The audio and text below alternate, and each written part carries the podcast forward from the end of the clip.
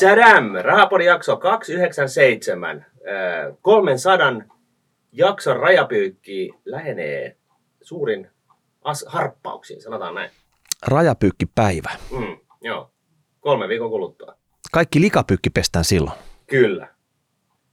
Tai jutellaan siitä vielä lähemmin. Mutta joka tapauksessa, keitä me ollaan, mitä me tehdään? Täällä ollaan Rahapodin juontajina jo seitsemättä vuotta. Miikka Luukkonen. Martin Paasi. Ja tosiaan, niin, niin ää, vaikka tämä on ikään kuin Nuunetin puitteissa tehty, niin, niin tota, meillä on ollut alun perin täysin vapaus sanoa asiat ihan niin kuin ne aika, aikuisten oikeasti on. Revitellä oikein huolella. Joo, ja sitähän me ollaan myös sitten yritetty tehdä.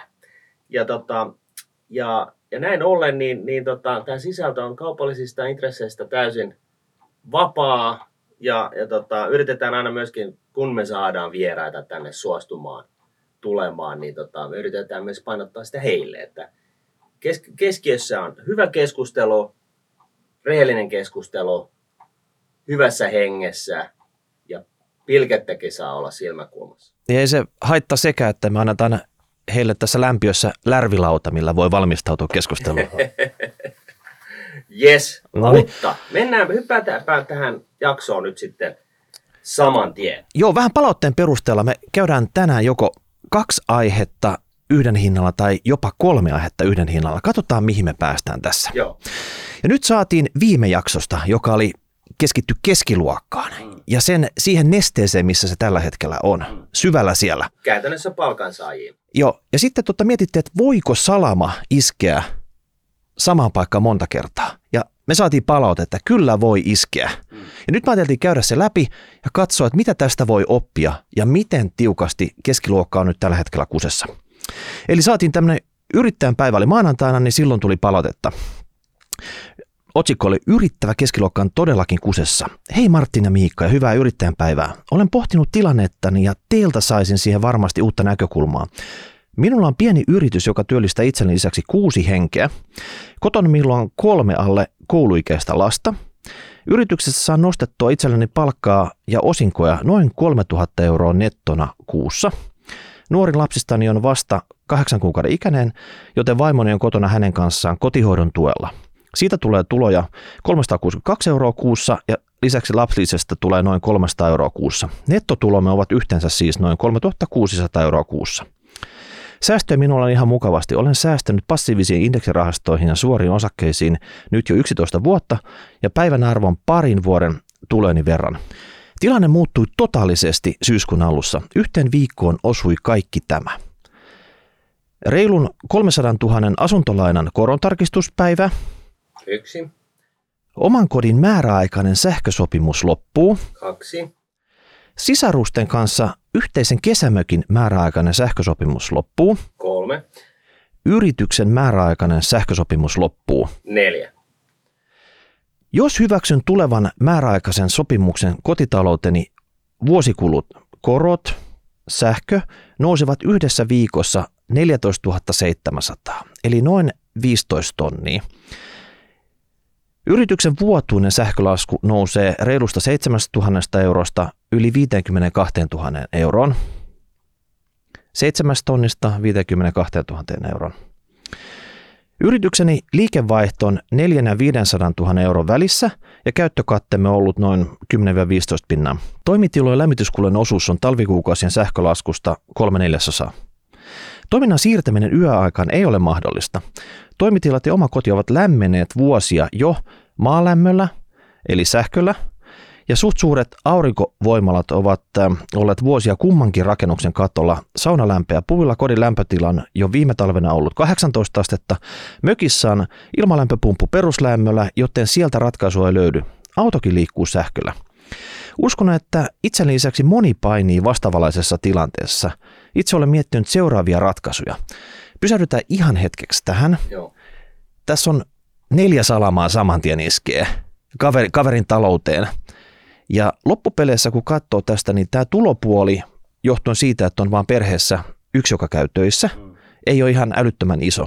Mutta perheen, perheen vastuulla on kolme alaikäistä lasta ja sitten yrityksen kautta kuusi työntekijää. Kyllä. Ja jonkun verran bufferi löytyy, mutta ei mitään siihen verrattuna, että se nyt saman tien kuitattaisiin näillä säästöillä tai jollain muulla. Ja nyt on niin kuin näitä ratkaisuehdotuksia, mitä hän spekuloi tässä meidän kanssa, ja me voidaan tästä sitten omat kommentit vielä antaa, että mitä tässä tekisi.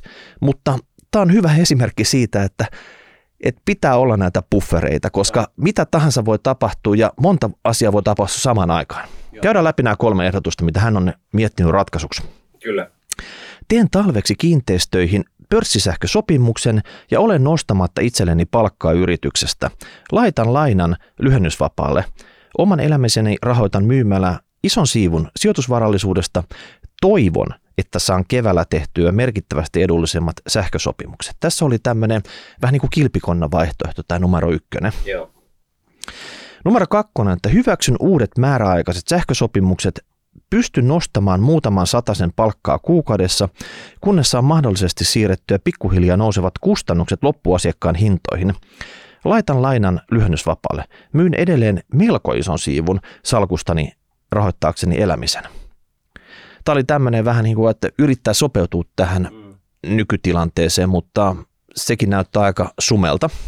Sitten oli tämmöinen kolmas tämmöinen out of the box vaihtoehto työntekijöiden lomautus talveksi ja itse muuttaisin perheeni kanssa tekemään opettajasijaisuuksia. Tässä hän kertoo, että hän on koulutukseltaan luokanopettaja.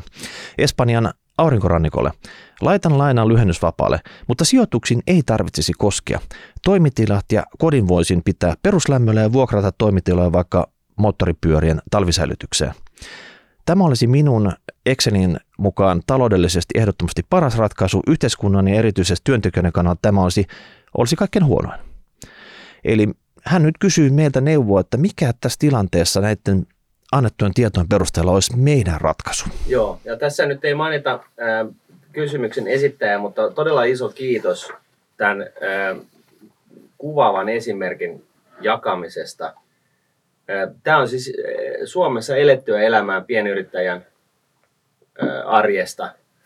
Ja tota, pakko tässä yhteydessä nyt tarkentaa sitä, että me ei saada antaa sijoitusneuvoja eikä, eikä niin kuin sellaisia tässä tulla antamaan, mutta toki me voidaan yleisellä tasolla asioista keskustella, mutta että eh, näistä vaihtoehdoista, jos joku pitäisi poimia, niin, niin tota, ensinnäkin näistä, mitä hän on itse kaavaillut tässä, niin mun mielestä tässä pitää niin kuin, ää, laittaa tietynlaisen tärkeysjärjestykseen, että kenen intressejä tässä ajetaan. Että onko se, niin kuin, se oma, ää, tota noin niin, ää, omat lapset ja niin kuin jälkipolvi ylipäätänsä, onko se Suomen yhteiskunta, yhteiskunnan kestävyys ja, ja, tota, ja vai onko se työntekijät vai, vai mitkä. Ja, ja tota noin, niin, eihän tässä ole kuin huonoja vaihtoehtoja, ihan miten päin tahansa käännät tätä asiaa. Mutta jos, jos niin tällä tavalla niin lähdetään purkaa sitä asiaa, niin jos sä maksimoit sun jälkikasvun tulevaisuuden näkymiä, niin se tarkoittaa tietenkin sitä, että sä yrität niin kun, ö, säästää sitä kertynyttä niin kun sijoitusvarallisuutta mahdollisimman paljon ja, ja, tota, ja, ja sitten tota, teet sellaisia liikkeitä, että ylipäätänsä niin, niin, niin tota, tulevista kassaverosta ei, ei niin kuin haihdu ö, enempää kuin ehdottomasti on, on niin kuin välttämätöntä.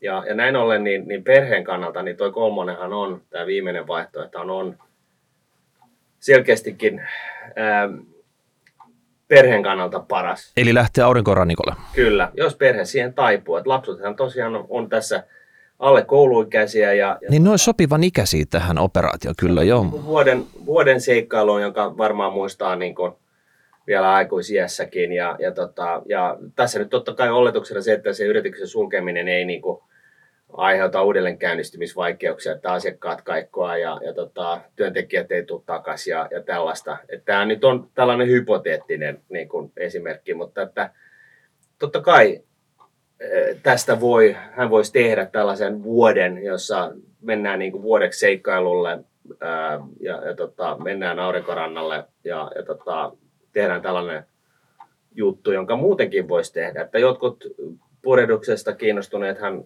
niin kuin joskus tekee niin, että ne lähtee perheen kanssa purehtimaan maailman ympäri jollain pienellä paatilla. Ja, ja tota, Et joskus on sitä pakko repästä. joskus on pakko repästä ja sitten kun lapset käy koulua, niin sitten se alkaa, jos silloin lähtee repäseen, niin sitten se alkaa jo vähän haittaa heidän, heidänkin sitten elämänkaaren alkua. Että tota, et, et nyt, jos, nyt tai ei koskaan. Itsellä ehkä tuli siihen mieleen, että tässä ei lähtötiedosta ihan tullut selväksi se, että olisiko mitään mahdollisuutta nyt kun inflaatio laukkaa kovana, kaikki korottaa hintoja, korottaa niitä hintoja. Sillähän se ratkeisi periaatteessa. Jos mitään muuta iso kustannuspotti ei ole tulossa muuta kuin tämä sähkö, niin 10-15 pinnan hinnan nosto, ihan sama mitä tämä firma myy, niin kertoo nyt, että on niin kuin pakkorako, sähkön takia tehdään näin. Siinä on niin kuin hyvät perustelut siihen, onnistuisiko tämmöinen. Mutta hyvä kysymys on se, että en tiedä mitä tämä firma tekee, niin taantuma on tulossa. Mikä, mikä on firman kysyntä ylipäätänsä taantumassa? Että onko tässä se niin kuin kivinen tie edessä, että Joka tapauksessa. joka tapauksessa, riippumatta siitä, että niin kuin nouseeko tai laskes kustannukset, Mm. niin tämä voi olla niin kuin semmoinen katkopisteen paikka, milloin tehdään isoja päätöksiä. Ja todennäköisesti onkin. Mutta toi on mun mielestä äärimmäisen niin kuin hyvä pointti. Että tota, sen voi vaikka, riippuen vähän niin mistä bisneksestä on kyse, mutta niin kuin ihan avata rivi riviltä niin kuin asiakkaille, että et, et, tämä on niin kuin, nyt tämä todellisuus on pakko vaikka sitten omalta osaltaan suostuu siihen, että, että niin kuin, ö, profit margini niin kuin laskee nollaan ja sitten loput viritetään asiakkaiden niskaan. Näinhän se joka tapauksessa keskipitkällä aikavälillä on pakko tehdä, koska ei, firmaahan ei ole olemassa, jos se tekee tappiota Jotenkin, tarpeeksi pitkään. Jotenkin mä en pidä siitä vaihtoehdosta, että nyt lomautettaisiin ja sitten käynnistettäisiin uudelleen. Koska siinä saattaa, hä- siitä saattaa hävitä liikevaihto, työntekijät ja sen jälkeen se, se ei enää onnistukaan, vaikka nämä kustannuspuolen taloustekijät palautus ennalleen. Niin et, et joko nyt painetaan täyttä, täyttä läpi, korotetaan hintoja, kiristetään ruuvia, tehdään jotain, että se on kuitenkin kannattavaa se bisnes tästä eteenpäin, tai sitten lähdetään ihan niin kuin out of the box ja poistutaan Suomesta. Ainoa tuli mieleen siinä, että voiko täällä olla joku agentti tällä, tällä tota kysyjällä, tarkoittaa, joka voisi hoitaa hänen asioitaan täällä, joku uskottu mies tai sukulainen tai joku muu, joka pitäisi periaatteessa nämä, nämä vaihtoehtoiset ideat, millä tavalla nämä premisit voidaan uudelleen käyttää sillä tavalla, että sähkö ei kulu hirveästi ja kaikkea muuta siksi aikaa. Nämä on hyviä kysymyksiä, eikä meillä ole niin lopullisia vastauksia. Ei ole lopullisia vastauksia. Ja, ja sitten sellainen huomio, että, että tota, äm, oli firma mikä tahansa, niin, niin lähtökohtaisesti, ja tämä on niin sellainen yllättävän vähälle huomiolle mun mielestä jäänyt asia, että, että niin kuin, ö, työntekijät ihan niin kuin kauno juhlapuheista riippumatta, niin ne on yleensä se fi, niin kuin firman kuin firman niin kuin tärkeimmät assetit. Ja ensinnäkin niin, niin eh, vastuullinen firma ei siis toisin sanoen ensinnäkään rekrytoi jengiä sillä tavalla, että jos sitten jossain vaiheessa alkaa käydä huonosti, niin laitetaan jengiä pihalle. Vaan rekrytoidaan sillä tavalla, että lähtökohtaisesti se vakanssi, se paikka, se duuni, niin se on olemassa sen kyseisen rekrytoidun henkilön niin kuin periaatteessa eläkeikään asti ja varmasti siitä eteenpäin. Et, ja, ää, ja miksi tämä on niin kuin ylipäätänsä tärkeää? Tämä on tärkeää kahta kautta. Ensinnäkin se, että tota, näin ollen koko ajan joutuu miettimään sitä, että ottaako nyt niin kuin lisää kustannuksia kannat- kannattavakseen, Mm. ää, eikö niin? Joo. Ja, ja, tota, ja näin ollen se fokus on siinä pallossa, että koko ajan pidetään huoli siitä, että ne, ne niin kuluttajille laukalle. Tämä on niin se yksi juttu. Ja sitten se toinen on se, että jos sulla on yr- yrityksessä tällainen tulokulma, niin mä väitän, että se näkyy. Ja se, mä väitän, että se kuuluu. Et, et, et, tota, et, et jos sä niin pidät, niin otat jengiä duuniin tällä periaatteella, Se on niin kuin pieni perhe kesken. niin kuin pieni perhe, vaikka se olisikin isompikin perhe, mutta jos tämä on se tulokulma, niin se on vähän sillä tavalla, että silloin ehkä voi myöskin olettaa, että jeesataan toisiaan niin kuin muutenkin. Että tota, mä oon aina uskonut siihen, että niin kuin työntekijöitä yrittää sparrata niin kuin omilla urillaan sillä tavalla, että niillä menee, niin kuin urake, urakehitys on, on hyvä sellaiselle, joka sen ansaitsee. Ja, ja tota, totta kai se tarkoittaa sitä, että ne lähtee sitten jossain vaiheessa sutimaan. mutta kun se ei ole kuitenkaan lopullisesti lähtenyt tyyppi, vaan se on sitten hyvä kontakti tulevaisuudessa. Eihän sitä ikinä tiedä, missä, missä jos nyt tietyllä alalla toimii, niin tyypillisesti nämä ihmiset ympäri mennään ja yhteen tullaan. Et, et tota, se on niin kuin siinä mielessä investointi. Ja sitten lisäksi niin, niin moni ihminen, niin, niin tota, itse asiassa kun ne ymmärtää, että, että tota yritys yrittää pitää sun, sun omasta urakehityksestä kiinni ja yrittää jeesata sua ja näin, niin ehkä sitten ei lähdekään. Ihan vaan just sen takia. Niin vaihtuvuus on paljon pienempää semmoisissa firmoissa, jotka, joka oikeasti pitää niistä henkilökunnasta hy, hyvää huolta. Joo, ja, ja, tota, ja vaihtuvuus taas on, jos se on korkea, niin se on äärimmäisen kallista. Tällaisia niin kuin vaikeita huomioita tässä, tä, tässäkin yhteydessä. Sitten ehkä yksi tällainen viimeinen pointti vielä, niin on se, että, että tota, olisiko Tämähän on äärimmäisen vaikeaa, mutta olisiko ideaa, niin kun, kun vielä ollaan jonkun verran niin kun, jonkunnäköisellä korkealla tasolla osakemarkkinoilla, olisiko syytä niin kun joka tapauksessa ottaa sieltä vähän taistelukassaa?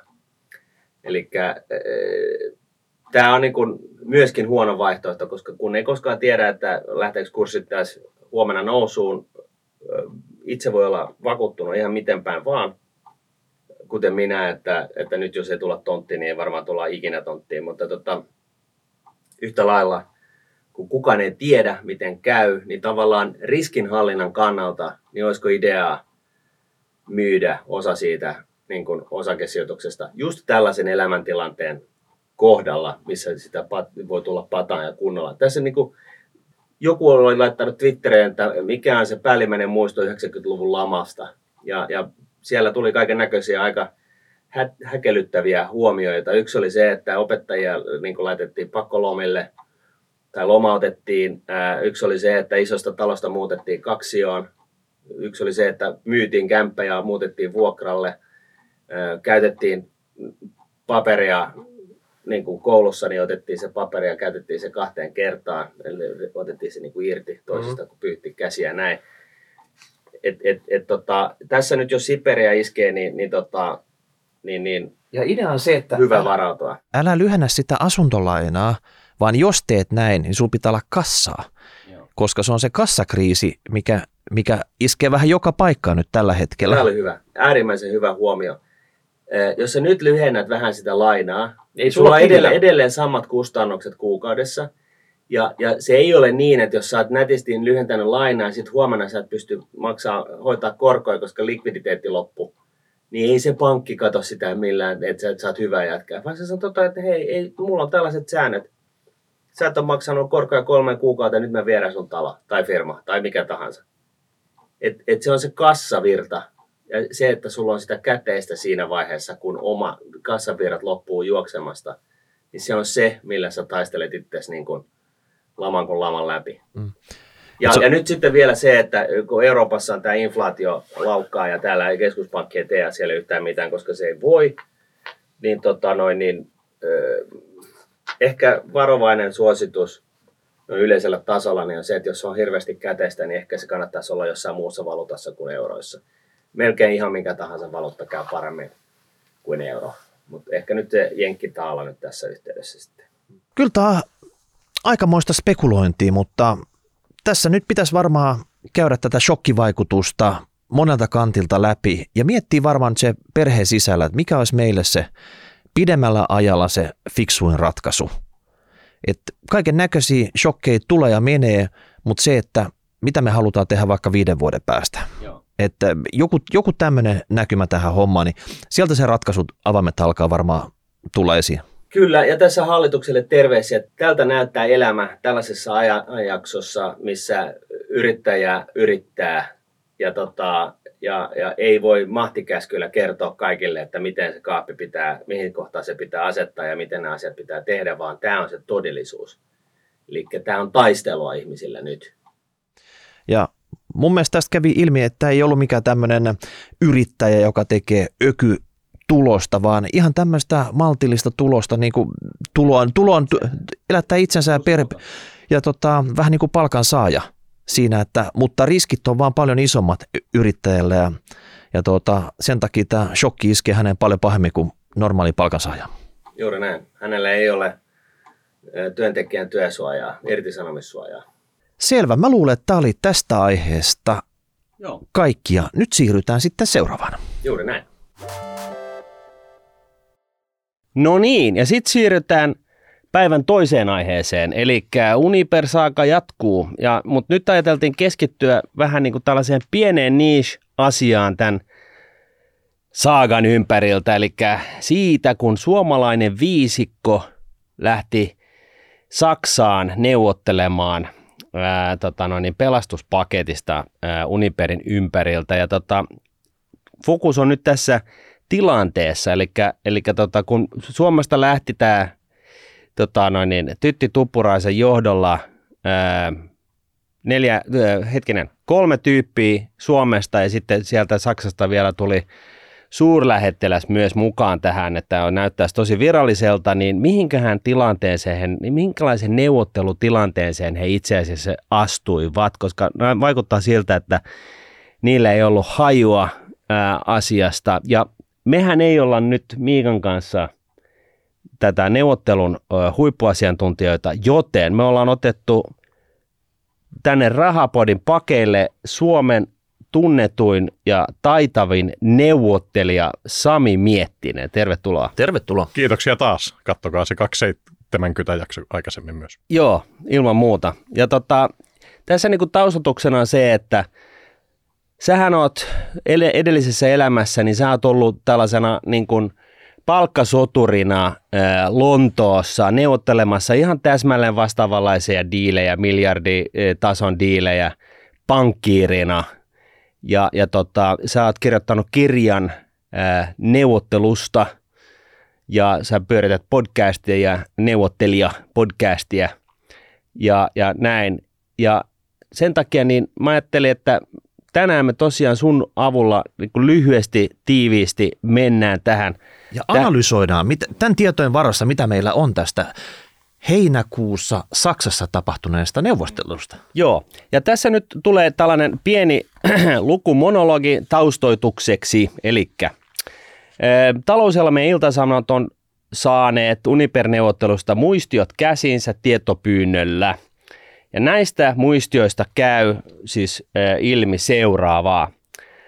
Fortum ja Suomen valtio olisivat halunneet, että kaasuliiketoiminnat olisi irroitettu Uniperistä ja jäljelle olisivat jääneet kannattavat vesi- ja ydinvoimatoiminnot. Tämä oli siis se tahtotila kesällä, kun tästä Uniperin kriisistä puhuttiin ja, ja tota oli ilmeistä, että rahat loppuu nopeasti.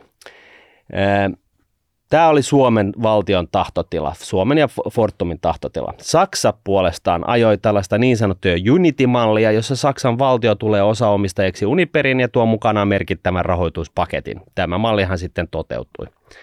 Marinin johtamalle ministeriön valiokunnalle oli annettu Uniperin tilanteesta pysäyttävä arvio 4. heinäkuuta. Ratkaisua tarvitaan juuri ennen Marinin kesälomaa. Marinin ensimmäinen lomapäivä oli 5. heinäkuuta. Lauantaina 9. päivä heinäkuuta Marin osallistui Ruisrockiin, josta hän oli yhteydessä Scholt, Olaf Scholziin sekä myöhemmin 21. päivä heinäkuuta. Eli tämä oli periaatteessa siis se päivä, jolloin tämä päätös saat, sopimus saatiin syntymään. Eli Scholz on liittokansleri Saksassa. 12. päivä heinäkuuta pidetyssä talouspoliittisen ministerivaliokunnan kokouksessa tuotiin esiin, että ratkaisu Saksan valtion kanssa käyttävissä neuvotteluissa on löydettävä hyvin nopeasti. Fortum pyysi lainausmerkeissä korkealta poliittiselta tasolta tukea tasa-arvoisemman neuvotteluaseman saavuttamiseksi ja sen varmistamiseksi, että Saksan delegaatiolla on todellinen neuvottelumandaatti. Lainausmerkeissä olemme huolissamme aikataulusta. Tämä on iso ja merkittävä asia, joka tulisi tutkia nopeasti, mutta perusteellisesti. Suomen valtio katsoo asian olevan niin merkittävä, että sen on oltava mukana keskustelussa. Eli nyt siirrytään siihen, että Fortum omistaa Uniperia ja, ja, ja näin poispäin, mutta nyt tässä puhutaan siis tästä neuvottelusta, jonka Suomen valtio kävi vieraan valtiovallan kanssa. Tuppurainen kävi keskusteluja Uniperin tilanteesta Berliinissä 14. heinäkuuta. Mukana oli valtiosihteeri, omistajaohjausyksikön virkamies, erityisavustaja ja suurlähettiläs. Vastassa Tuppuraisella oli muun muun muassa Uniperin toimitusjohtaja Klaus-Dieter Maubach sekä liittohallituksen eli Saksan pääneuvottelija, osastopäällikkö Philip Steinberger.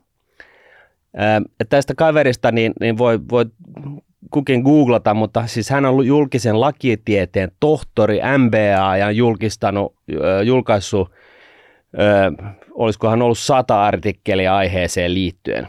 Yhte, yhteensä muistiossa mainitaan saksalaisten puolelta 17 henkilön nimet. Talouspoliittisen ministeriövaliokunnan muistioon kirjattiin 19. päivä heinäkuuta, että lainausmerkeissä tällä hetkellä osapuolella on liian iso näkemysero. 21. heinäkuuta päivätyssä muistiossa, eli tässä on ehtinyt viertää kaksi päivää. Korostettiin jälleen asian kiireellisyyttä ja ennakoitin, että maan hallituksen pitää osallistua neuvotteluihin. Suomen poliittinen johto hyväksyi ratkaisun 21. heinäkuuta pääministeri Sanna Marinin johdolla käydyssä sähköpostikokouksessa. Saksan Olaf Scholz keskeytti lomansa kertoakseen Uniper-pelastuspaketin sisällöstä perjantaina 22. päivä heinäkuuta. Osana saksalaista Unitin ratkaisua Saksan valtio hankki Uniperistä 30 prosentin osuuden 267 miljoonalla eurolla ja Fortumin omistusosuus Uniperistä laimeni 80 prosentista 56 prosenttiin. Saksan valtio osti osakkeita äh, hintaan, äh, pilkkahintaan, sillä Fortum on maksanut Uniper-osuudesta noin 7 miljardia euroa. Ja tosiaan Suomen tahtotila tässä, äh, Fortumin ja Suomen valtion tahtotila oli, että kaasuliiketoiminnat olisi irroitettu Uniperista ja jäljelle olisivat jääneet kannattavat ja kestävät vesi- ja ydinvoimatoiminnot. Tässä nyt kun lyhykäisyydessään tämä neuvottelu, neuvottelun aikajana.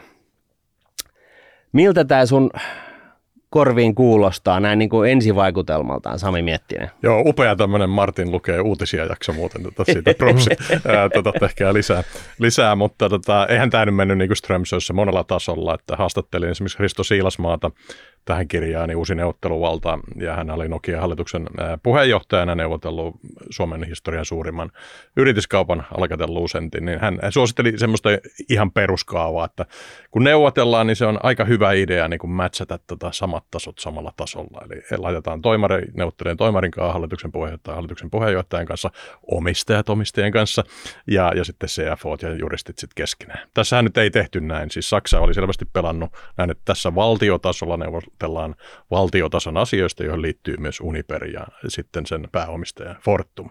Ja hallitus ei ymmärtänyt, että tässä on tämmöinen tilanne, vaan lähdetään niin kuin B-rinki ilman sitä suomalaista Mr. Wolfia ää, tuota, sitten neuvottelemaan. Ja siinä kävi just niin kuin tuosta pystyy tuosta kööristä katsoa, että siinä kävi. O, siis oliko Tytti Tuppuraisella mitään chanssiä tällä köydellä no, pärjätä tässä? Ehkä hänellä oli hyvät taustamuistiot, jotka hänellä oli eh, lomana lähetetty sitten sähköpostilla, mutta siis kardinaalivirhe, että Sanna Marin ei ollut siellä mätsäämässä siis tota Ulof Scholzia niin kuin, äh, tavallaan like for like. Mm. Se olisi pitänyt ilman muuta pistää sinne.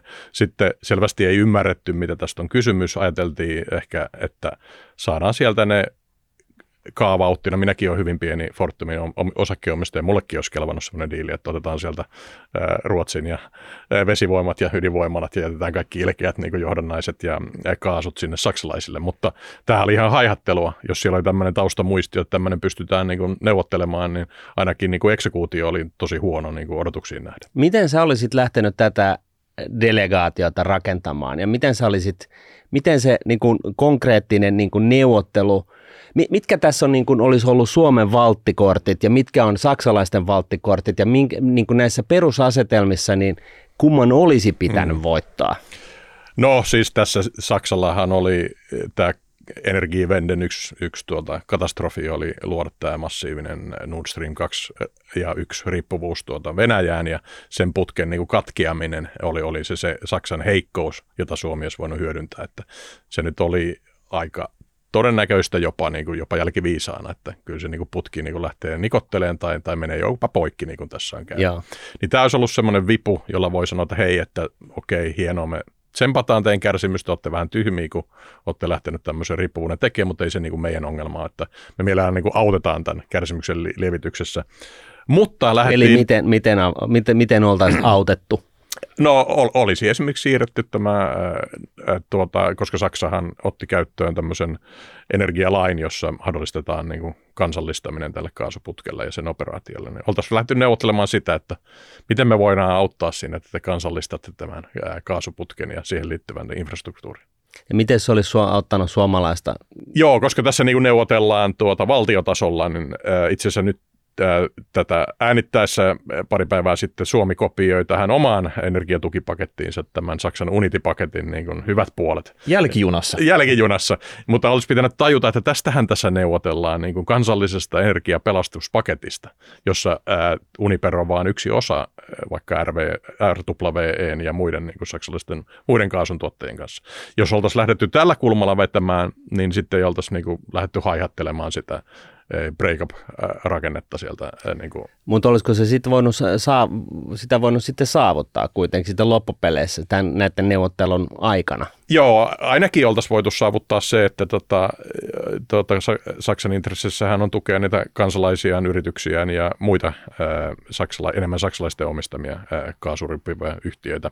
Niin ne tavallaan oltaisiin sanonut, että me, okei, me neuvotellaan osana tätä, ja, ja tuota, halutaan niin kuin edistää tätä pakettia. Ää, ja se olisi voinut hyvinkin olla paljon edullisempi, kun nythän me odotellaan vielä kuun loppuun, että saadaan ensimmäistäkään niin kaasutukea sieltä, ja vaan 90 prosenttisesti. Eli siinä ensimmäistä mitä kaasutukea? Ensimmäistä kaasutukea niin kuin Saksan valtiolta. Siis tämä neuvoteltu paketti oli siis semmoinen, että Saksa rupeaa kattaa 90 prosenttia tappioista, mutta vasta lokakuun alusta. Ja tässähän tämä Uniper tekee niin kuin kymmeniä, eli peräti 100 miljoonaa tappioa päivässä niin tavallaan, ja ne kaikki tappiot tuhoaa Uniperin osakkeenomistajan arvoja ja sen lisäksi tätä 8 miljardin mm. tammikuun paketin arvoa, mikä Fortum heitti sinne aikaisemmin. Eli tässä olisi pitänyt aloittaa niin kuin ihan toisesta päästä, mm. niin kuin huomioida, että tässä kaksi äh, niin kuin suverenia valtiota taistelee siitä oman alueensa niin kuin energian saannista. Mm. Tämä on se iso pihvi. Joo. Ja tässä on nyt niin kuin periaatteessa äh, tässä neuvottelussa tai tässä, tässä niin kuin neuvottelupöydässä on tämä intressi, tavallaan se elefantti siinä niin kuin Joo. pöydällä. Ja toinen iso elefantti on tietysti tämä tuota, Venäjän kaasu tuota, taso, eli siis onko se nolla vai sata, mm. äärimmäisen iso juttu. Varmaan ehkä haihateltiin vielä, että Nustrin kappukoneenkin tulee siihen päälle. Eli mm. tota, Uniperä on tehnyt paljon typeriä asioita, mutta yksi on se, että tavallaan on luotettu siihen, että sieltä tulee kasvavasti kaasua TKP-tyyppisellä ratkaisulla. Öö, ja sitä virhettä on hankala korjata, koska siellä on yli 100 miljardin johdannaiset. Ja sitten ehkä tavallaan pankit ja johdannaismarkkinoiden vakuusvaatimukset oli jo siinä vaiheessa selvää, että nämä on niin kuin ongelma, mutta ei tajuttu, että nämä vakuusvaatimuksien kattaminen, kuka ne laittaa, on, mm. on se kiipihvi tässä myös. Tässä on ainakin jälkikäteen kävi selväksi, että Suomessa sanottiin, että perälauta, perälauta, perälauta mm. pitää saada, koska Uniper vuosi kun seula mm. tässä keväällä ja alkukesästä, ja siellä mä katsoin sanakirjasta, perälautaa, di heklape, di heklape, heklape, klape. Tämä oli varmaan se, että piti vaan saada joku perälauta. Mm. Ja saksalaiset ehkä aisti sen, että aah, oh, tuo tarvitaan perälautaa, di heklape. Ja ne keksi jonkun heklapen mm. ja otti nämä kaikki omat keinonsa käyttöön siinä, miten, miten se saatiin sitten tehtyä. Et periaatteessa annettiin nyt semmoinen, että, että Fortum ja Suomen valtio oli varmaan peloissaan, että poliittisesti tänne ei voida laittaa enää lisää rahaa. Mm. Ihan sama, mitä tälle tapahtuu, kun saadaan jonkunnäköinen näennäinen perälauta tähän. Ja niin meidän tarvi... oli vähän liian alhaalla. Joo. Mm. Näin se on ja sitten äh, tietysti sinänsä näyttää nyt äärimmäisen todennäköiseltä, että se on vain musta aukko, joka imee kaikki miljardit, mitkä sinne laitetaan se Uniper. Kyllä. Eli, eli siis tämä perälautahan on niin hyvä idea, mutta tavallaan itse olisin lähtenyt puolustamaan sitä, siis se 7 miljardia, jotka osakkeesti pistettiin, niin se on niinku gone. Mm. Että se, se on niinku voi Niin siis, siis se, mitä Joo, sitä, on ostettu, se 80 niin, prosenttia on puolustamaan sitä, eli sitä osakkeenomistajan arvoa, ää, itse olisin lähtenyt sitä kahdeksan miljardin arvoa, mitä laitettiin tammikuussa, niin puolustaa, että se sieltä äkkiä pois. Että tota, Niin pitää ymmärtää, mikä on uponnut kustannus. Joo, kyllä. Joo, ja, ja sitten tota, tietysti nyt voi katsoa, niin kuin sanoin, niin tässä energiapaketissa 10 miljardia kopioitiin se, että pitää saada prosenttiomistusta ilmaiseksi. Se oli vielä tylympi kuin tämä Saksan hallituksen 30 prosenttia 250 miljoonalla, vai mitä se oli. Että ei sen tässä saksalaiset pyytänyt ilmaiseksi sitä omistusta. Mua, mua askarruttaa tässä, että kovin juttu, mitä Suomen valtio olisi voinut tehdä, ne olisi mm. kertonut Saksalle, että, että tässä neuvottelussa tapahtuu jotain, tai seuraavana aamuna me failataan Uniper konkkaan. Mm. Eli, eli tota, tehdään konkurssihakemus siitä. Et meillä olisi ollut pokeritermejä jotain, millä bluffata, vaikka me oltaisiin sitä haluttu tehdäkään.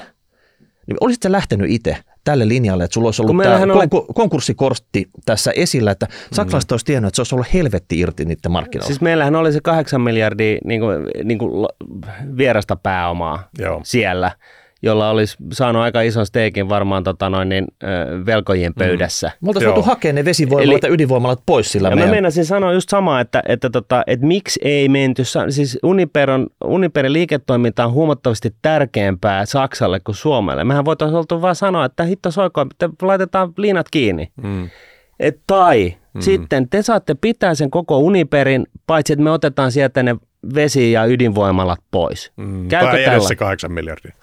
niin, tai edes se kahdeksan miljardia. Joo. Et nythän, Joo. nythän tämä perälauta on niin kuin reunoistaan tiivis, mutta siinä perälaudassa on sellaisen niin kuin pienen lapsen pään menon, mm. mentävä aukko. Singon, kokoinen, Singon ammuksen kokoinen aukko siinä, mikä niin. vuotaa nyt tällä hetkellä. Eli eikö tämä olisi niin kuin sen lisäksi, että kun sä nostit tuossa aikaisemmin esille – että tässä neuvoteltiin kahden suverenin valtion energiansaannista, niin periaatteessa just sen takia, niin tässä olisi pitänyt pelata kovalla kortilla ja sanoa, että me vedetään Uniper niin kuin kelin alta. Mm. Joo, toi olisi ollut todennäköisesti ihan hyvä riski ottaa. Ainahan siis noin voi tulla, siis joudut, aina kun teet uhkauksen, niin sun on pitää olla valmis toteuttamaan se. Eli tätä, ää, kummisedässä tuolta, kun ää, tämä kummisen ää, tuota, veljen poika niin tuota, ei suostunut tekemään joku raviratadiiliä, niin seuraavana päivänä hänen paras ravurinsa pää löytyi sitten tuota, hänen sängystään. Eli tuota, tässä tilanteessa sitten Suomen olisi pitänyt olla valmis vetämään se Uniper-konkka. No oliko Suomi valmis sun no, mielestä? ei ollut. Eli tässä oli, tässä oli niin kuin sen sijaan, että oltaisiin perutettu vähän, mm. muutama askel, nähty se iso kuva – ja käytetty sitä ison kuvan ymmärrystä niin kuin tavallaan tällaisena vipuvartena siitä, että saadaan niin kuin sitä, mitä itse haluaa. Niin tässä tuijotettiin niin kuin pientä yksityiskohtaa, joka oli se, että me ei niin kuin poliittisesti voida laittaa enempää rahaa tähän. Näin meidän täytyy saada joku uskottava perälauta, jolla me voidaan mennä sitten mediaan kertomaan, että enää, enää ei laiteta Fortumin perään mitään rahoja. Joo, ja sitten mitä mä olisin ehkä lähtenyt tuon lisäksi tavoittelemaan, että nyt siis te Saksana, okei, me välillisesti Uniperin kautta olemme rahoittaneet Nord Streamia ja Nord Stream 2, olette sitoutuneet siihen, että Venäjältä tulee kaasua. Nyt kun sieltä Venäjältä ei tule kaasua, tämä on valtiollinen ongelma, ei tämä ole niin kuin meidän tekemien sopimusten ongelma, jotka siis oli huonosti neuvoteltuja, koska niissä ei ollut tämmöistä force majeure clausea, että jos Venäjältä loppuu kaasu, niin mekään emme toimita sitten teille rakas asiakkaammista kaasua, koska mm. emme voi ostaa, vaan sen sijasta oltiin tehty niin typeriä soppareita, että sitten se ostetaan kalliilla NNGltä tai niin kuin se korvaava kaasu ja vielä maksetaan johdannaiset siihen päälle. Niin, niin olisi pitänyt sanoa, että tämä nyt pitää ainakin vapauttaa, että te Saksana sanotte, että tämä on niin kuin meidän ja Putinin neuvottelu, että me otetaan Putinilta ne jos kaasu etuu, niin me otetaan ne TKP-miljardit sieltä ja maksamme sen Uniperille. Ää, mutta tätä olisi voinut sanoa, että tota, tämä pitää vähintäänkin saada niin kuin teidän asiaksi. Te julistatte force majeurin, kaikki nämä kontraktit ovat niin kuin invalideja, koska niin kuin Putin petti teidät ja tämä on teidän asia. Tätä mm. mä olisin lähtenyt vetämään. Mutta sekä ei tapahtunut. Mm. Minkä takia? No totta kai se olisi Saksasti, Saksalle sisäpoliittisesti se olisi ollut katastrofi. Mm. Siellä olisi pompannut saman tien kaasuhinnat tappiin niin. kuluttajilla ja yrityksillä. Ja olisi tullut niin sanotusti helvetti irti, että antaa mieluummin se Uniperi maksaa kaikki. No, näin on siis ulkomaalainen omistaja, tämä Saksalle Mr. Wolf siellä varmaan myhäili, että nämä idiotit maksaa meidän kansalaisten niin kuin, sähkölaskut, vaikka mm. tässä olisi voinut olla tämmöinenkin ratkaisu. Niin, niin totta kai me, he ottivat sen niin kuin ilomielin ja ei tarvi muuten aloittaa kuin vasta lokakuussa, jolloin sinne on jo. Eli, eli tässä tehtiin niin kuin tavallaan, siis lyhyenä kanettina, niin tässä tehtiin tavallaan se moka, että, että ei perutettu, ei nähty iso kuvaa, ei käytetty, mm. huomattu, että meillä on äärimmäinen äärimmäinen vipuvarsi jolla me voidaan niin kuin, no, niin kuin muuttaa se neuvottelun aihe jostain niin kuin detaljiasiasta niin kuin isommaksi asiaksi, jonka kautta me saadaan vipuvarta siihen, että me neuvottelun lopuksi päästään sellaiseen ratkaisuun, jossa se, mitä me halutaan, näyttää, on hyväksyttävissä vastapuolelle. Mm. Eikö Kyllä. näin? Joo. Ja, ja, tota, ja jos siellä oli, nyt oli 17 henkeä niin kuin Saksan delegaatiossa tota noin, niin susilauma, Saksan, Saksan koiran susilauma, niin, niin tota, minkälaisella poppolla sä olisit tota, tuonne lähtenyt? No se Mari nyt ainakin sieltä, ettei nyt mennä bailaamaan ja vaan lähdetään oikeasti lentämään sinne. Niin kuin, tuota, Okei, tässä täytyy korjata tapaamaan. se, että se niin. Olaf Scholz äh, peru lomansa kolme niin. päivää sen jälkeen, kun hän oli jäänyt lomalle kertoakseen tämän lopputuloksen. Okay. Tässä on mediassa ollut ö, vähän niin kuin löyhästi väitetty, että Olaf Scholz olisi jotenkin aktiivisesti mm. osallistunut mm Siis, mm, Ollaan myös väitetty, että Sanna Marin olisi aktiivisesti tekstailut mm. tai jotain, tuota, mm. joka on aika epäselvää, että mitä tämä kommunikaatio nyt on ollut okay. hänen ja mm. Scholzin välillä. M- mulla, mulla on pari kysymystä tästä neuvotteluasetelmasta sulle. Että on kerrottu, että Suomesta lähti pieni delegaatio, Saksassa oli iso delegaatio. Minkä takia se delegaatio, okei, sitä puhuttiin, että olisi ollut, pitänyt olla suurin piirtein yhteisö. Minkä takia se delegaatio lähti Saksaan turistireissulle? Miksi ei kerrottu, että tulkaa te tänne Suomeen? Mm. Me osataan kyllä failaa se Uniper Konkkaan tässä ihan pari päivän sisällä. Että jos mm. teillä on jotain neuvoteltavaa, niin tulkaa tänne Suomeen. Joo. Sitten kun se olisi tuotu tänne Suomeen, viety vaikka jonnekin tuonne pohjoiseen, missä olisi ollut pitkä matka, ne olisi tullut väsyneenä sinne. Mm. Sitten tuossa olisi ollut kabinetti, kabinettiin mahtuu kahdeksan tyyppiä sisään. Niin kuin suurin osa niistä olisi jäänyt sinne oven ulkopuolelle, se olisi käyty pienellä porukalla ja sen jälkeen tässä oli vielä myös sanottu, että nämä käytiin mahdollisesti saksaksi nämä neuvottelut. Onko se, jos se pitää paikkansa, mä en ole ihan varma mm. tästä, mutta oli puhetta, jos ne on käyty saksaksi, niin onko se semmoisen kotikenttäedun antaminen saksalaisille, että se on ihan game over edes lähteä tämmöisiin neuvotteluihin? Joo, noin olisi voinut hyvin tehdä ja toi on ihan totta siis, että tota, kotikenttäetu on siinä neuvottelupaikassa, siis hyvä neuvottelija, hän jetlagin allakin tietysti tekee huipputulosta tuota, tiedostaen siis ne handicapit, mitä se tulee, mutta siis kyllä tässä on niinku tuppuraisen niinku typerää briljeerausta hänen niinku koulusaksallaan, että, tota, että minä nyt on niin hyvä maailman nainen, että minä juttelen niinku natiivikielellä. Eihän neuvottelussa kukaan niinku neuvottele tota, niin natiivikielellä, vaan vaan niin kuin Englannilla kansainvälisissä neuvotteluissa. Että toki kuulostaa niin kuin todella tyhmältä. Eli tota, eh, Suomen Lappiin, mistä saksalaiset joskus aikaisemminkin ajettiin pois, niin olisi ollut ehkä sellainen hyvä paikka, missä olisi niin kuin tällainen niin kuin setting niin, ympäristö, missä... Talon muistomerkille mennään hiljentymään niin. siinä. Niin. Ei mikään muistomerkki kuin semmoinen talo, mistä katto on palannut sitten, että siellä niin kuin taivasalla käydään tämä neuvottelu. Joo, Joo. Niin. okei. Okay. Hyvä. Kiitos Saami Miettinen. Tämä oli äh, lyhyt, mutta ytimekäs äh, läpivalaisu siitä, että mikä ehkä mahdollisesti meni nyt tämän Suomen delegaation osalta niin kuin pieleen. Ja me jatkamme tästä seuraavalla aiheella. Hienoa, ja jos sopii, niin otetaan sitten eurostakin riikäppi. Nythän se on mennyt alle pariteetin, että tota, sielläkin löytyy uudet neuvotteluhaasteet. Kyllä sieltäkin se perälauta pohja jostain löytyy. Joo, Die ja, jo, Joo, ja, ja niin kuin leikki leikkinä, niin jos ei muuta, niin soittakaa nyt Samille edes, ottakaa edes Sami mukaan ja, ja, ja jos sinne niin kuin neuvottelukieltä mietitään, niin ottakaa sitten, keskustelkaa suomeksi ja ottakaa Krista Kiuru sinne messiin, niin tota, sitten alkaa niin kuin nämä, nämä niin kuin voima-asetelmat pöydän ympärillä vähän niin kuin tasottumaan. Näin. Kiitoksia. Joo, kiitos Sami. Ja sitten kolmanteen ja viimeiseen jaksoon. Nyt me yritetään keksiä jotain positiivista. Me ollaan oltu tässä negatiivisessa myrskyn kehässä. Joo. Ja meiltä on, meiltä on toivottu, että hei, kamon jätkät, puristakaa nyt jotain semmoista oikein yltiö positiivista. Niin, vähän pari, niin kuin... pari vuotta tässä ollaan oltu vähän, huudeltu vähän, että, että Boogeyman tulee, niin, niin tota, tosiaan niin – No olihan meillä yksi jakso tässä pari jaksoa sitten, jossa me oltiin, yritettiin myöskin vähän jotain positiivista, mutta yritetään uudelleen, koska tota noin, niin täytyyhän tähän, tähän tota risukasaan jotain, jotain tota auringonpaistettakin saada. Joo, iso juttu, mitä me kokeillaan nyt sanoa, on kontraaminen. Joo. Niin katsotaan, mitä me ollaan aikaisemmin puhuttu ja mitä neuvoa me ollaan juuri tähän ajan hetkeen. Joo, eli nyt kun ollaan tämän täydellisen myrskyn ulkokehässä, niin tota, yritetään keksiä jotain hyödyllisiä oivalluksia ja tulokulmia tähän näin. Ja olemme aikaisemmin puhuneet siitä, että joo, siis pari vuotta sitten, että niin, että se kiinteä korko voisi olla kova juttu. Mulle kiitti joku Twitterissä, että, että tota, kiitos siitä. Kävin nappasemassa kiinteän koron 15 vuodeksi 0,69 prosentin korolla. 0, alle 0,7 prosentin kiinteällä korolla kokonaisuudessaan, marginaalit kaikki niin. Onneksi olkoon, se taitaa olla aika hyvä, hyvä sijoitus se korko tai se laina. Sitten ta- turhan tavaran myyminen, eli niin kuin tavallaan ö, hakee sitä niin kuin taistelukassaa ja, ja, tota, ja näin. Ja, ja mähän nyt sitten tulee tässä yhteydessä ulos kaapista. Mä oon vaihtanut veneen kaksi kertaa pienemmäksi tämän kahden vuoden aikana. Öö, vaihdettiin iso auto myöskin pienemmäksi autoksi.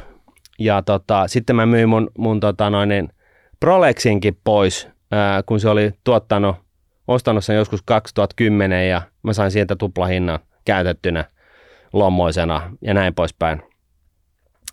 Niin, niin tota, tällaisia te- movesia mä joudun tekemään, kun, kun mä en ole alun perinkään ymmärtänyt, ollut sisäistänyt sitä pitkäjänteisen kustannustehokkaan säästämisen eh, niin kuin mantraa ää, ja, ja, tota, ja näin, niin tässä joutuu sitten tekemään tällaisia movesia tässä tulevan supermyrskyn kynnyksellä. Niin, että talouden hyvinä aikoina oli kertynyt kaikkea juttuja, millä sä huomasit, että ne on nyt vähän niin kuin ylimääräisiä. Ne tai on vähän käytettyjä ja, tai... ja, ja, ja, sitten varsinkin suhdanneherkkiä ja YM, YM. Okay. Joku voisi sanoa, että tota, joku arvokas kello niin voi olla hyvää valuuttaa siinä vaiheessa, kun euron arvo on, on, on nolla, mutta tota, näin nyt itse sitten toimii. Sitten lisäksi niin tota, me ollaan puhuttu turhien kestotilausten tilausten irtisanomista, eli käy läpi siitä niin kuin, kuukausittaisesta niin kuin rost tili, niin kuin tilitiedosta, että mitä hittoa täällä kaiken näköisiä eriä on, että, että oot sä ihan kartalla siitä, että mitä kaikkea sä maksat.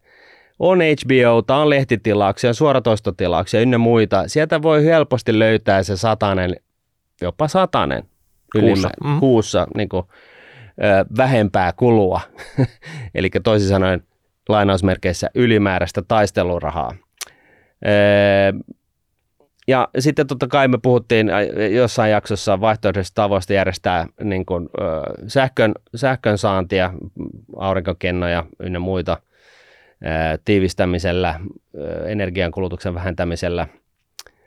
Ja, ja sitten oli myös sellainen juttu, että, että tota, hakee tällaisen asuntolainan lupauksen pankista tuossa kesälomien kynnyksellä ja sitten lykkää lykkää tota noin, niin sen varsinaisen ostopäätöksen niin, kuin niin pitkälle kuin voi. Onko se nyt sitten korkeintaan kuusi kuukautta tai jotain, mutta että joka tapauksessa, että tässä kun nyt mahdollisesti eletään just tällaisen, tällaisen niin kuin, äh, isojen tapahtumien kynnyksellä, niin, niin tota, näin. Aikaisemmin historiassa on vaikuttanut siltä, että se pörssiromahdus kun tulee isosti, niin siinä sitten saattaa kestää vielä, mennään niin kuin reaalitaloudessa niin kuin ikään kuin ö, liikevoiman ö, voimalla eteenpäin vielä vuosi tai kaksi ennen kuin koko niin kuin reaalitalouskin dyykkaa. Ja, ää, ja, ja, tota noin, niin, ja näin ollen niin se voi olla, että, että asuntojen hinnat ei tule nyt ihan heti alas, vaan ne tulee vasta vuoden kuluttua tai näin. Niin, miten esimerkiksi tapahtuu 87 versus 89? Joo, niin just näin. Ja, ja, tota, ja sitten jotkut sanoo tähän vielä, että et ehkä, ehkä tota, että, että tota, et, et, mitä te herrat nyt puhutte, että työttömyysaste on matalimmillaan koskaan ja työllisyysaste korkeimmillaan, että missä, missä, missä kriisi. Philips Käppörästä viisastuneena, niin, niin voidaan sanoa, että tämä on tyypillistä niin kuin korkean inflaation aikakautta, eli silloin tyypillisesti kun inflaatio on korkea tai työllisyysaste on korkealla ja inflaatio on sen seurausta korkealla, niin, niin nämä käy ikään kuin käsi kädessä, mutta tota, vena sekunti, niin, niin tämä kehitys sitten kääntyy päälailleen. Mutta nyt mennään sitten, olisi tarkoitus mennä nopeasti vielä pidemmälle. Eli puhun vaan niin tällaisesta vastavirtaan menemisestä. Niin, tämä on mentaalinen harjoitus siihen, että onko tämä sinun juttu. Eli kun puhutaan paljon, että kaikki ostaa nyt kämpä tai kaikki ostaa nyt osakkeita, niin mitä tarkoittaa, että kaikki? Kun siellä markkinoilla molemmissa, mm. molemmissa näissä instrumenteissa, osakkeissa, joku myy, joku ostaa, se on justansa se sama lukumäärä, millä sitä käydään kauppaa.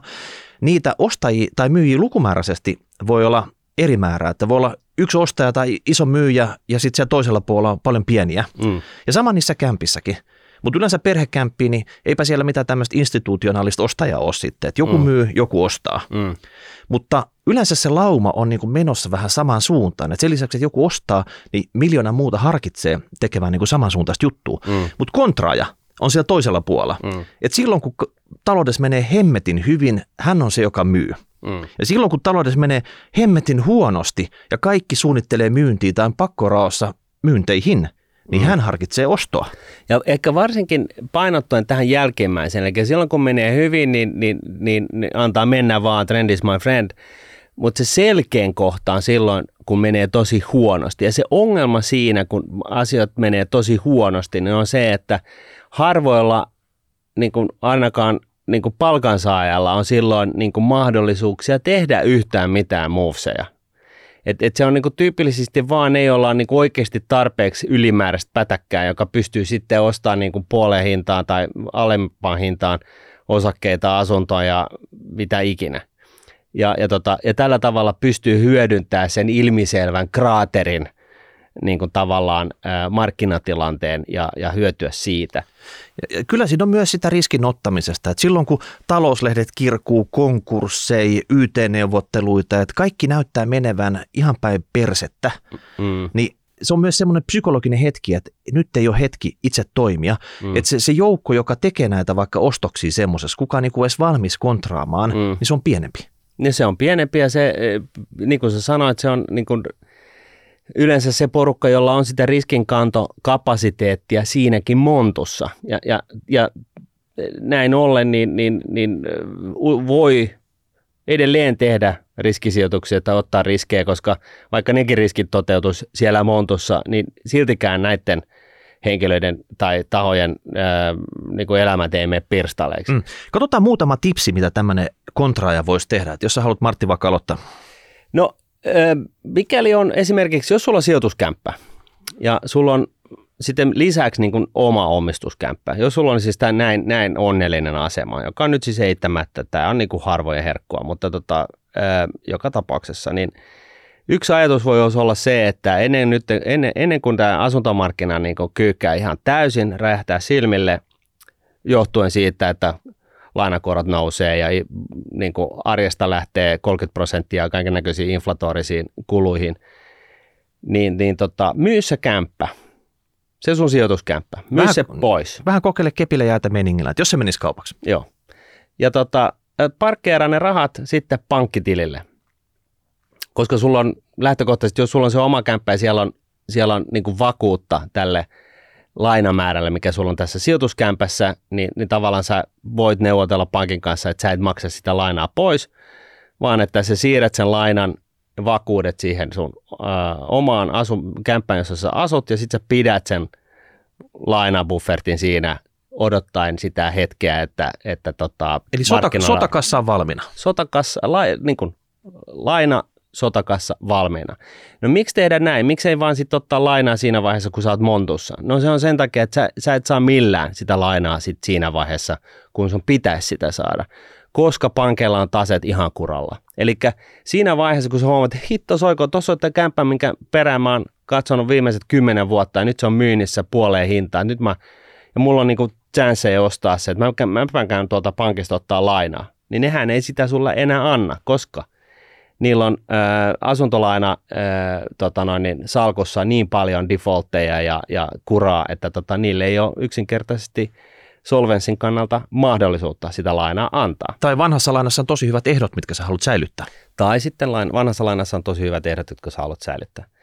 Niin tällainen, äh, tällainen vaihtoehto, mutta, mutta tässä on niin kuin hyvä huomata se, että jos inflaatio on jotain 9 prosenttia, niin kuin se on tällä hetkellä, niin se asuntomarkkinoiden 9 prosentin niin kauttaaltaan kyykkääminen, niin se on aika iso, iso pamahdus. Et, et sun, tämä inflaatio on äärimmäisen hankala. Et onko se sitten sitä, että sä siirrät sen koko rahan sitten jenkkidaalla tilille, me ollaan nyt jo pariteetissa, mutta minun mielestäni, ja tämä on mielipide, ää, tämä ei ole tietoa, niin euro ja ö, euron arvo, arvossa niin, niin tota, sen pitelemisessä on, on, se on sen, sen arvon säilyminen on ihan toivon varassa, eli mä en, mä en, mä en hirveästi euro, euron arvoon uskoisi tällä hetkellä, varsinkaan niin kuin tällaisessa suhteellisessa, suhteellisessa vertauksessa USA-dollariin nähden, jossa on Jenkilässä keskuspankki, joka tekee oikeita asioita, kun taas Euroopan keskuspankki on umpisolmussa. Että ehkä hyvä ajatus siirtää se johonkin muuhun valuuttaan kuin euroon, mutta se on sitten aktiivinen sijoituspäätös ja siinä on sitten yhtä lailla omat riskinsä. Mm. No sitten ylipäätänsä tässä sijoitusmarkkinoilla, se missä me pyöritään, niin kuin osakkeet, rahastot, kaikki muut ETF siellä, niin nyt jos tutkii tilannetta, niin tämmöiset kämpät, ei ne välttämättä nyt puolinu, mm. mutta osakemarkkinoissa se voi hyvinkin olla. Jotain kasvuosakkeita, niin siellä on jo niin kuin leikkaantunut puoleen tai isommin. Että olisiko nyt kuitenkin se hetki isolla kädellä, kun korot on nousemassa, niin iskee joihinkin kiinni. Mm. Koska tota, mitä järkeä semmoisen on hyppää siinä vaiheessa mukaan sitten, kun tota, ne on vaikka tuplaantunut tai triplaantunut sieltä niin kuin pohjista. Että jos sä olet pitkässä juoksussa mukana, mm. niin se ei nyt välttämättä olin tänään, mutta se voi olla jo niin kuin ensimmäinen satsi tänään. Mm. Se voi olla sitten kolme kuukauden päästä, puolen vuoden päästä. Hieman ajallisesti tiputella niitä sinne, koska se on ihan mahdotonta sitä absoluuttista kuopan pohjaa löytää. Mutta sitten kun se löytyy, sitten kun iso raha on sitä mieltä, että se on löytynyt, mm. niin sen jälkeen se on, se on hetkessä, se on niin kuin nanosekunnissa talla pohjassa mm. ja tulee kuoppakorotus siihen, mistä ollaan oltu. Mm. Eli semmoista niin kuin absoluuttisen kuopan metsästämistä, niin se on, niin kuin, se on mission impossible. Edes Tom Cruise ei pysty sitä löytämään. Ei, ja, ja, tota, ja koska nämä kuopat on, no viimeisen 14 vuoden aikana me ollaan keskuspankkien määrällisen elvytyksen johdosta huomattu, saatu kokea tällaisia kuoppia, jotka on sekun, nanosekunnin mittaisia ja sitten lähdetään niin kuin Elon Muskin äh, tota noin, niin, äh, raketit konsanaan taivaalle. Äh, nyt kun sitä määrällistä elvytystä ei ole, vaan se on itse asiassa määrällistä tiukennusta ja korot on nousussa, niin, niin ehkä tässä nyt sitten kuitenkin, kato, mä, mä, mä syyllistyn nyt tähän, mm. mutta tota, Jenkkilässä on nyt 24 prosenttia pörssiyhtiöistä zombeja. Korot nousee. Ne, ne on siis niin kuin neljännes pörssiyhtiöistä, niin niille on nipanappa varaa maksaa lainojen hoitokulut, eli korkokustannukset, ja korot on nousussa. Niin, niin tota, en mä tiedä, jollain tavalla mä näkisin, että kun tulee, saadaan niin kuin ensimmäisiä isoja, ensimmäinen iso konkurssi tai chapter 11 aikaiseksi, niin se voisi olla yksi tällainen, niin kuin katsoa mitä markkinat siitä tykkää ja sitten se voisi olla sen ensimmäisen erän juttu. Eli, Mutta sitten niin kuin, eli, eli kontra painaa silloin ostonappia. No jollain osalla. Mutta sitten on hyvä muistaa, että IT-kuplasta, kun tosiaan Warren Buffett-indikaattori IT-kuplassa oli se 150 ja nyt se on tällä hetkelläkin 180, että eihän me olla vielä tullut niin kuin mitenkään alas, niin, niin, tota, ää, niin, niin ää, IT-kuplan puhkeamisessa meni se kaksi ja puoli vuotta. Kaksi kokonaista ja yksi puolikas vuosi ennen kuin me oltiin tultu tarpeeksi alas. Siellä oli se yksi romahdus matkan varrella, mutta mut siis tässä kesti aikaa. Ni, niin tota, ei, ei, tyypillisesti mun mutun, ja nyt mä alleviivaan sitä mutoa, niin, niin tota, näissä liikkeissä yleensä hosuu ää, ennemmin kuin on liian myöhässä. Se on totta, mutta kontraus on riskinottoa, joka onnistuessaan on erittäin tuottosaa. Kyllä. Et monet tulee mukaan siinä niin kuin nousun harjalla ja ihmettelee, että miten joku on voinut jotakin ostaa vaikka vitosella, kun se on nyt 15 tai 20. Tai 50. Niin, se osakkeen hinta. Hmm. Niin se tapahtuu just se, että, että kontra ottaa tietyn näköistä riskiä, joskus toimii, joskus ei, mutta se on, niin se kontra vaan toimii. Joo, ja, ja sen takia niin, niin mekin ollaan implisiittisesti myös sen takia me ollaan koko ajan puhuttu tästä, että nyt kannattaa hankkia niin kuin, niin kuin tällaista liikkumavaraa ensi talveen ja, ja, ja muutenkin. Eli siis eh, kun se monto tulee, niin se on, hei, se on hyvä asia monesta syystä. Ensinnäkin se on hyvä asia siinä, että jos on suhteellisesti omaan itseesi, joka ei ole varautunut. Jos sä siihen nähden olet varautuneena, sulla on enemmän liikkumavaraa, niin sä pystyt suhteellisesti hyödyntämään sitä monttua paremmin sillä tavalla, että sä pystyt niin kuin saamaan sen, ää, painottaa niin kuin suurempia pitkän ää, säästön ää, hankintoja sellaiseen niin kuin kraaterin hetkellä, jolloin seuraavat kymmenen vuotta se, se keskimääräinen vuotuinen tuotto on jotain muuta kuin 7 prosenttia. Tämä on eittämättä ajoitusasia, mutta se, se, että koska se romahdus tulee, niin se on vaikea veikata, mutta kun sä tiedät, että pörssistä on lähtenyt kaksi kolmasosaa arvosta, niin sä voit olla kohtalaisen varma, että okei, se voi edelleen puolittua, mutta niin kuin suhteessa siihen, mitä se oli, niin nyt mä ostan jo aika kohtuu hinnalla asioita.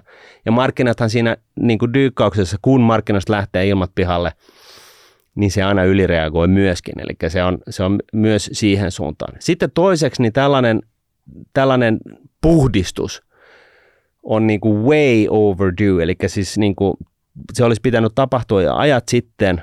Ää, se on mahdollistanut poliittisen vastuuttomuuden Euroopassa. Ää, ei ole ajettu rakenteellisia uudistuksia läpi, ei olla tehty mitään niin kuin varsinaisia päätöksiä, on vaan sanottu, että keskuspankki hoitakaa, että tota, työntäkää lisää rahaa systeemiin ja bla bla bla. Ja tämä aikakausi tulee menemään historiaan ihmiskunnan suurimpana niin kuin kuplana, väitän näin, ää, joka puhkesi ja, ja, ja tota, meidän lapset ja lapsenlapset tulee ihmettelemään, mitä hittoa nämä pahvit oikein ajattelee, että no, korko oli nollassa, ei viittinyt ottaa kiinteäkorkoista asuntolainaa. Ee, osakekurssit oli vuoden Buffett-indikaattorilla huiteli 200 paremmalla puolella. Haloo, olisiko jossain pitänyt soida jotain kelloja? Inflaatio lähti rokkaamaan. Edelleen jengi vaan istuu siellä niin kuin sormi nenässä ja miettii, että voi voi, että tämähän on tosi ikävää siis inflaatio on lähestulkoon 10 prosenttia. Me ollaan viitattu aikaisemmin 70-lukuun sellaisena inflaation ja stagflaation aikakautena, on koko maailma ollut pysähtyy. Ja silloin se alku, a, a, a, sen 10 vuoden alkujaksolla oli 4,5 prosenttia. Se oli iso juttu. Ja sitten loppua kohti se oli vähän päälle 10 prosenttia. Nyt meillä on niin tällä hetkellä 9 prosenttia inflaatio ja kukaan ei ei ole ihan, ne vaikuttaisi olevan ihan hereillä. Että niin kuin valot on päällä, mutta kukaan ei ole ratin takana tai kukaan ei ole kotona. Että tota, et, et vähän siltä tuntuu. Saa nähdä, peseekö tämä tulppanikuplan. Sen meille historiankirja sitten joskus kertoo. Juuri näin. Mutta ehkä viimeisenä tipsinä vielä tästä muusta reaaliomaisuudesta, eli, eli osakkeiden lisäksi. Eli, eli on kämpät, sijoituskämpät, että jos tämmöinen kontraaja meinaa sinne mennä sisään, hänen keinovalikoimassaan löytyy tämmöinen työkalu kuin räkäiset pidit. Eli Mitkä? Räkäiset bidit. Okei. Okay. Eli tarkoittaa sitä, että tehdään ostotarjous ihan törkeän paljon alle pyynnin, koska tähän maailmanhetkeen kuuluu se, että ostaja myyjiä, niin niitä vaan rupeaa olemaan, tai ainakin niitä ostajia, aika mm. vähän monessa asiassa. Mm. Ja silloin kun tota, kassakriisi iskee, että oikeasti kaikki haluaa likvideoida omaisuuttaan, mm. niin myyjiä on suhteessa tai myyntihalukkuutta on paljon, mutta niitä ostajia ei ole. Ja silloin ei ole mitään semmoista niin välttämättä markkinahintaa, mihin oikeasti referoida. Mm. Jos joku tarvii rahaa, niin kontraaja voi sitä tarjota omilla ehdoillaan. Kyllä. Ja, ja silloin oikeasti lyhytkestoisia, todella paljon pyynniä olevia, olevia tarjouksia, niin voi olla, että sun salkkuun tarttuu kiinni ihan mitä vaan. Kyllä, ja siis nämä, nämä niin kuin 15 prosenttia on normi, normaali äh, pyyntihinnan alitus. Että se ei ole vielä räkäinen bidi. Et, että tota, nyt jos puhutaan räkäisistä pideistä, niin ne on niinku kolmannes alle.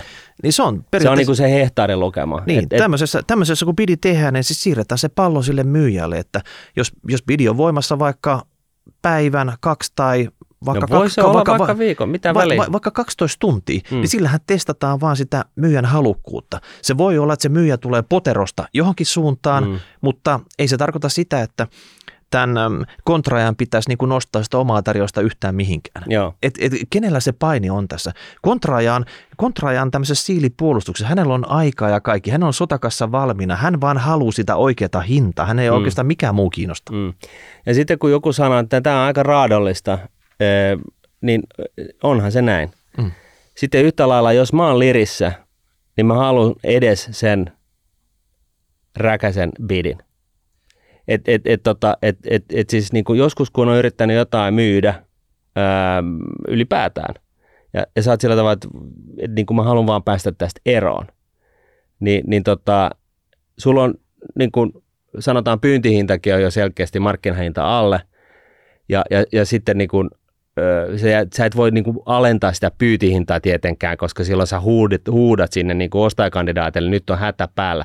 Mutta joka tapauksessa, jos mulla on pakko myydä jotain, niin, niin tota mun bidi on siellä jossain niin kuin keskimarkkinan hinnan alapuolella, mutta kyllähän mä toivon edes niitä räkäisiä bidejä. Koska mä voin aina sitten päättää, että meekö mä siihen vai enkö mä mene. Mutta mä, mä lähtökohtaisesti myyjällä on halu myydä. Ja, ja näin ollen, niin, niin tota, väittäisin näin, että Suomessa ollaan vähän niin kuin sillä tavalla her- tai arkoja sen suhteen, että tota, et, et, ethän sä sitten räkäisen pidin antajana tietenkään niin kuin ala, ala per, puolustelee sitä räkästä bidia, että joo, et, et, kato nyt, että tuossa on sokkelikin vähän mätä. Et, et, et, se on ihan turha niin kuin lähteä sit kiusaa sitä myyjää kaiken näköisellä renkaan potkimisilla sun muuta. Tämä on finanssidiili vaan. Se on ihan puhdas finanssidiili ja se, se on, kaikki ymmärtää, että sä oot, millä tavalla sä oot liikenteessä ja sitä mukaan kun sä antelet tällaisia räkäisiä bidejä niin kuin ostotarjouksia ympäriinsä, niin se, joka sitten siihen tarttuu, niin sille se on, totta kai sitä harmittaa, mutta se on kuitenkin, se on päättänyt tarttua siihen. Eli silloin tilanne se, että se on siltikin hänelle – parempi vaihtoehto kuin se, että hän ei myy. Ties vaikka hän lähtee ulkomaille. Et se on nyt niin kuin täältä siivotaan kaikki ja lähdetään. Kyllä. Tässä on vielä semmoinen, että kontraajalla on se etupuolella, että hän on oikeastaan eri puolella kuin se iso massa. Mm. Et silloin kun se iso massa kiihkeänä kuplassa ostaa jotain, kontraaja on myymässä. Mm. Hän osaa pyytää sen hyvän hinnan sieltä. Ja silloin kun on taas lama, tämmöinen shokki iskee, kaikki, joka on aina helpompi niin. ajankohta tunnistaa. Niin, ja kaikki, Huom, kuuntele, siis kuuntele, kuuntele, hei, kaikki on myymässä, ja silloin kun myydään vähän niin kuin semipaniikissa kaikkea, niin silloin myös helmiin joukossa. Hmm. Kontraaja rauhallisesti analysoi ne, tekee niitä räkäpidejä, ja joku niistä saattaa olla, että natsaa. Hmm. On siellä muitakin kontraajia joukossa, eihän nyt varmaan ainoa siinä ole. Joo. Mutta tämä on tämmöinen ehkä uusi keino mitä jokainen voi mutustella mielessään, sopiko tämä oma työkalupakkiin, onko sotakassaa reagoida sitten, kun oikeasti verivirtaa kadulla. Juuri näin. Ja, ja sitten niin kuin nousukauden ja, ja, ja kuplan puhkeamisen kautta niin kuin, ö, la, kuopan kautta niin kuin laman tunnistamisen ero, va, vaikeusaste, tunnistaminen vaikeusasteen ero on valtava. Et se on huomattavasti helpompaa tunnistaa se monttu kuin se kohta, että missä tässä hurlomheen juoksussa niin se homma kääntyy. Tämä on tärkeää niin kuin pistää niin kuin korvien väliin sen takia, että, että tota, sitten kun se monttu on tossa noin ja meillä on kaksi kolmasosaa pörssiarvosta lähtenyt tuhkana tuuleen, niin, niin tota, kun sä ymmärrät tämän, niin, niin, niin, niin sulla, on, sulla on sitten sulla pitää olla bolse niin kuin tavallaan niin kuin tehdä asioita siinä vaiheessa vaikka sua harmittaa. Yhtä lailla sun täytyy olla valmis siihen, että, että osakemarkkinat puolittuu senkin jälkeen. Et, et siis nyt mennään sitten niin kuin oikeasti maastoajo, maasto, niin kuin jollain traktorilla metsässä, että se on kuoppasta kuin faan. Mutta se niin kuin hehtaarilukema taso, missä sä menet sisään, niin se on niin kuin kuitenkin huomattavasti alempana sen PE-luvut on jossain viidessä, kuudessa niin. sen sijaan, että jossain sadassa, niin, niin tota, tyhmempäkin ymmärtää, että okei, että nyt tämä tuli hankittua halvemmalla, ja niin kuin Warren Buffett sanoi, niin se on huomattavasti helpompaa ostaa halvalla kuin myydä kalliilla. Kiitoksia Martin. Tämä oli hyvä setti. Meillä oli kolme aihetta yhden hinnalla. Toivottavasti tykkäsitte, mutta haluttaisiin myös palautetta näistä. Näistä me ehdottomasti halutaan palautetta. Ensinnäkin niin Tämä ensimmäinen osio siitä, että mitä tämä yrittäjän kannattaisi tehdä, me halutaan joukkoistaa, me halutaan jeesata tätä meidän kuulijaa. Meiltä ei nyt välttämättä tullut niin parhaimmat ideat, kuulijoiden keskuudessa saattaa olla paljon timantteisempia juttuja. Laittakaa palautetta tulemaan siitä. Laittakaa myös palautetta tulemaan tästä kontraamisasiasta – mitä muita keinoja tällaiseen niin kuin, niin kuin normaali palkansaajan arjessa, mitä muita keinoja on niin kuin hyödyntää tällaista niin kuin kraateroivaa pörssiä, kraateroivaa maan niin kuin talous, taloustilannetta. Ja viimeksi, mutta ei vähiten, niin mitä mieltä te olitte tästä neuvotteluasiasta? Oliko Tytti Tuppuraisella mitään chanceja viedä niin kuin se iso voitto kotiin, vaiko eikö? Tai olitteko jopa mukana neuvotteluissa, esimerkiksi Vink Vink suurlähettiläs, jos haluat laittaa syväkurkkupaljastuksia sieltä, että mitä siellä oikeasti tapahtui? Näitähän meille tulee jatkuvasti, että tota, et olisi ensimmäinen, niin laita tulemaan. Joo. Hashtag rahapodi, rahapodi.nuude.fi. Ensi viikolla uudet kipaleet ja uudet aiheet. Kiitoksia. Moi moi. Moi. Raha.